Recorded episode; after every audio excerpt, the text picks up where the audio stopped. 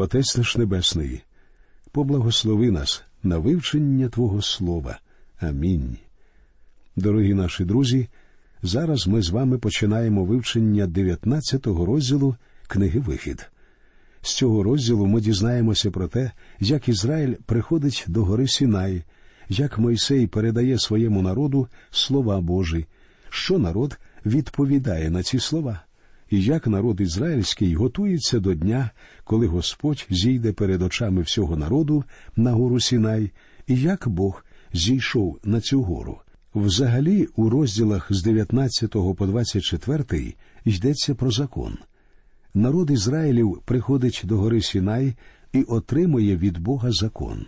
Так народ, власне, змінює відносини благодаті на підпорядкування закону Божому. Давайте тепер прочитаємо про те, як ізраїльтяни приходять до гори Сінай. Читаємо перших два вірші.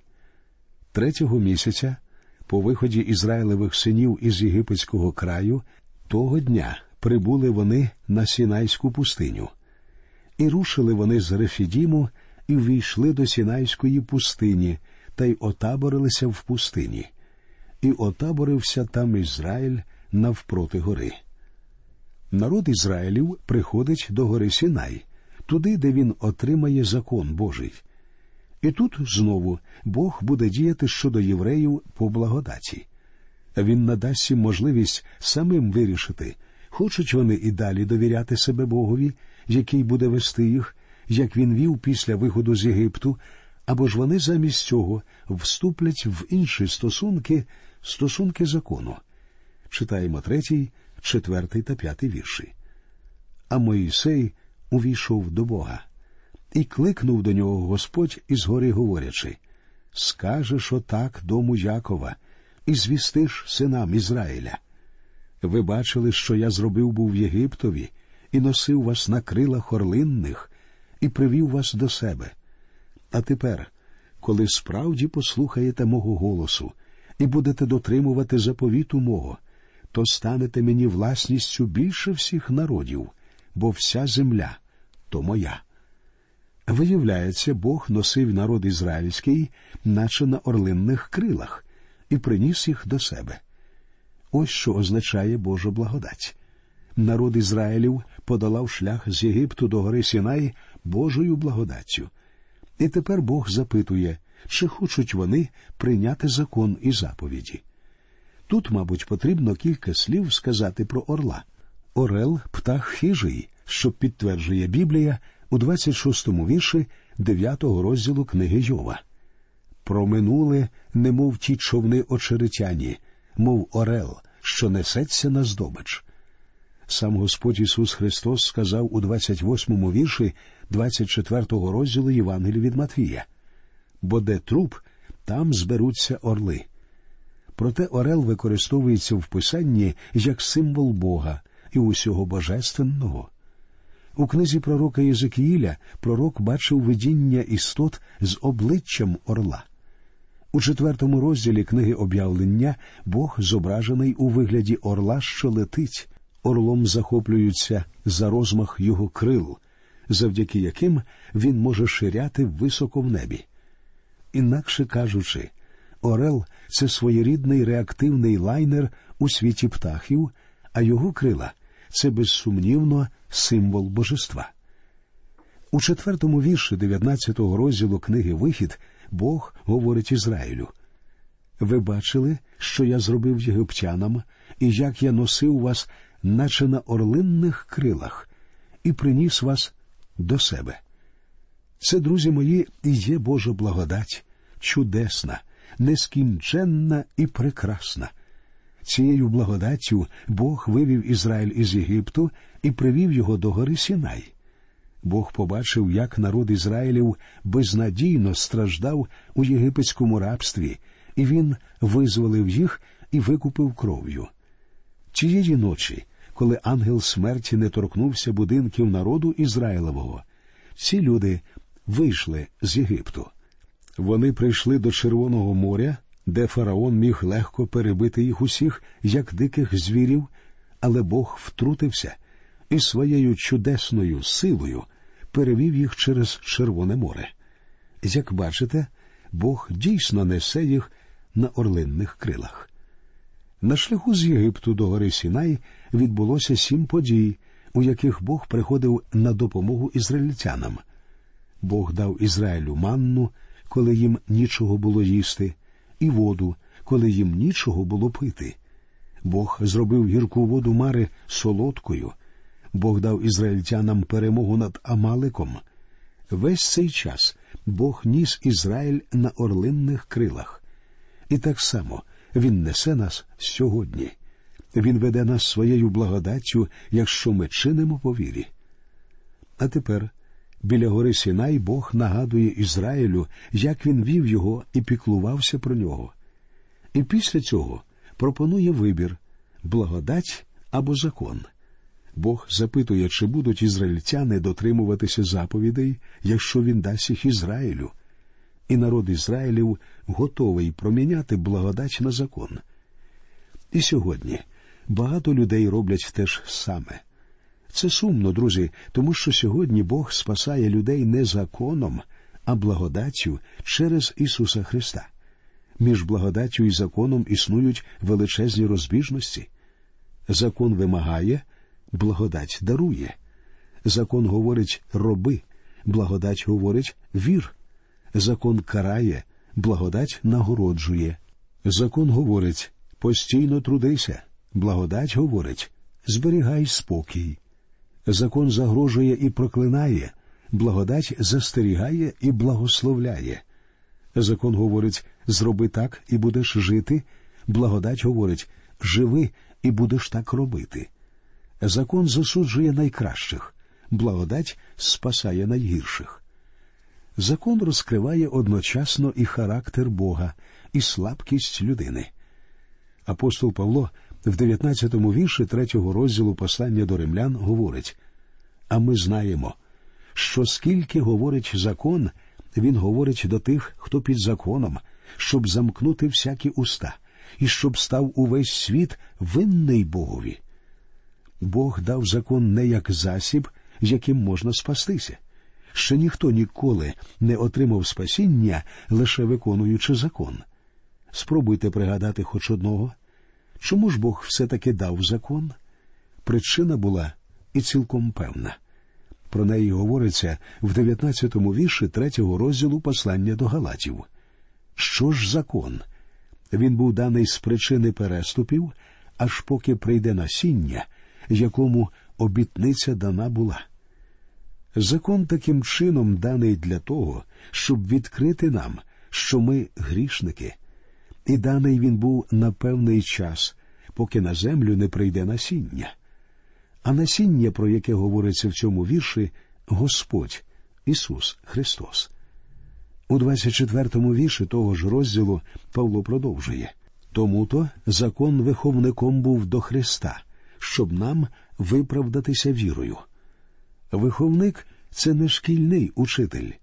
Виховником у будинках римських патриціїв називали раба, що піклувався про дітей. Він одягав їх, умивав, витирав їм носи, а якщо була необхідність, карав їх. Коли дитина підростала, виховник водив його до школи. Слово педагог, що прийшло до нас із грецької мови, буквально означає виховник, тобто той, хто бере дитину за руку і відводить її до школи. Закон і є нашим виховником, нашим педагогом. Він бере нас, як маленьких дітей, за руку, підводить нас до Христа і говорить: Мій маленький друже, тобі потрібний Спаситель. Ти згрішив, і тепер тобі обов'язково потрібно спастися від покарання. Тепер давайте прочитаємо шостий вірш. А ви станете мені царством священиків та народом святим. Оце ті речі, що про них будеш казати Ізраїлевим синам. Бог споконвічно хотів, щоб весь Ізраїль став царством священиків. Але через те, що вони не ввійшли до землі Кадеш Барнеа, а також зробили золоте теля і поклонялися йому, поки Мойсей на горі Сінай приймав закон Божий, лише одне коліно було вибрано священиками. Однак кінцева мета Бога в тисячолітньому царстві зробити весь народ царством священиків. І зроблено так буде через багато років після того, як церква буде піднесена з землі на небеса до Господа Ісуса Христа, до Нового Єрусалима. Сьомий вірш. І прибув Мойсей, і покликав старших народніх та й виложив перед ними всі ті слова, що Господь наказав був йому. З якою впевненістю вони відповідають у восьмому вірші. І відповів увесь народ разом та й сказав Усе, що Господь говорив, зробимо. А Мойсей доніс слова народу до Господа. Тоді біля гори Сінай людству був даний закон Божий, і першим його отримав народ Ізраїлів. Закон діяв від гори Сінай до Христа на Голгофі. Це було Боже об'явлення, що свідчить людям, що вони не в змозі виконати закон. Ізраїль сказав усе, що Господь говорив, зробимо. Тобто вони заявили дай нам скоріше цей закон, і ми будемо його виконувати. Вони навіть не поцікавилися, що ж це за закон. А потім, протягом півтори тисячоліть, вони доводили, що не в змозі виконати його. І сьогодні так само думають і поводяться дуже багато людей. Вони впевнені, що земна тілесна людина може бути бажаною для Бога. Але ж тілесна людина не може виконати закон. Скільки разів вона не намагалася, результат завжди був жалюгідним. Закон даний для того, щоб обмежувати стару людську природу, але стара природа те саме, що революціонер-анархіст. Її не можна обмежувати. Апостол Павло так говорить про це у шостому і сьомому віршах восьмого розділу послання до римлян. Бо думка тілесна то смерть, а думка духовна життя та мир. Думка бо тілесна ворожнеча на Бога, бо не кориться законові Божому, та й не може. У вас і в мені, друзі, живе стара природа, ворожа Богові. Вона не може скоритися Богові і не може радувати Його. Добре, якщо ви вже зрозуміли це на прикладі свого власного життя, що ви не в змозі відповідати вимогам Бога. І слава Богові, що Він дав інший вихід. Немає більш лицемірної людини, ніж та, котра заявляє Я дотримуюся закону. Ніхто не може відповідати вимогам Бога. Подивіться на Ізраїль. Сьогодні тисячі і тисячі людей заявляють, що дотримуються закону навіть після того, як Бог ясно показав, що ніхто не спасається законом, тому що ніхто не може виконати закон. Далі в книзі Вихід ми читаємо про те, як Ізраїль готується до зустрічі з Богом. Читаємо дев'ятий вірш. І промовив Господь до Моїсея: Ось я до тебе прийду в густій хмарі, щоб чув народ, коли я говоритиму з тобою, і щоб повірив і тобі навіки. І переповів Мойсей слова народу до Господа. Багато років тому одна освічена дама сказала мені, але ж правда, що прийняття закону було для Ізраїлю прекрасною і чудовою подією.